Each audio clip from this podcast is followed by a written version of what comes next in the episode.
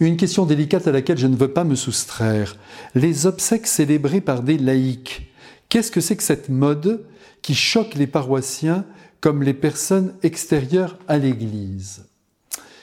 Je comprends ce que vous ressentez. Vous attendiez un prêtre pour célébrer la messe ou un diacre pour présider les obsèques d'un membre de votre famille qui vient de s'en aller pour le pays de Dieu et vous trouvez une dame ou un monsieur comme vous qui prend en main la célébration et vous êtes déçu.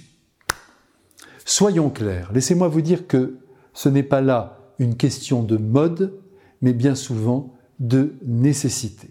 Tant de prêtres ont en charge 30, 50, voire 70 clochers. Comment voulez-vous qu'ils assument l'ensemble des obsèques, surtout en pays rural? C'est impossible. Et donc ils font appel à des baptisés pour accueillir et prier avec leurs frères éplorés. Et à ces derniers, nous devons leur dire merci d'être présents à l'heure de la douleur. Mais évidemment, seule la nécessité doit dicter ce choix, et non une quelconque idéologie qui laisserait penser que le prêtre n'est plus nécessaire à la vie de l'âme au dernier moment de la vie. En outre, si vous tenez à ce que la messe soit célébrée, allez chercher un prêtre, même dans le diocèse d'à côté, et même dans toute la France. Payez-lui son voyage et imposez-le à la paroisse qui vous reçoit. C'est votre droit. Personne n'a le droit de, de vous l'arracher.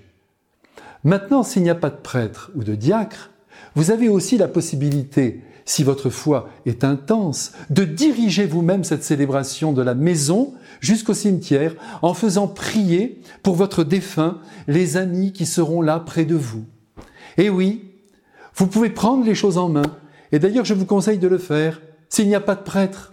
Faites-le dans la belle lumière de ce que l'Église du Christ demande à ses enfants baptisés quand l'un d'entre eux quitte la terre. D'abord, on prie pour le repos de son âme, c'est dire qu'on le confie à Dieu Dieu notre Père, et à la tendresse de Marie, Marie notre Mère.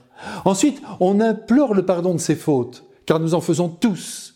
Et enfin, nous nous redisons les uns aux autres que la vie se continue et s'épanouit dans cet au-delà que nous ne pouvons pas imaginer, mais où Dieu réside et nous attend pour une éternité d'amour submergée par une joie jamais égalée. Ainsi, vous appellerez à la confiance en Dieu et vous ferez naître de l'espérance dans les cœurs de vos proches. Si tous ces éléments se retrouvent dans vos prières et dans vos propos, eh bien, les obsèques sont célébrées. Voilà. À bientôt.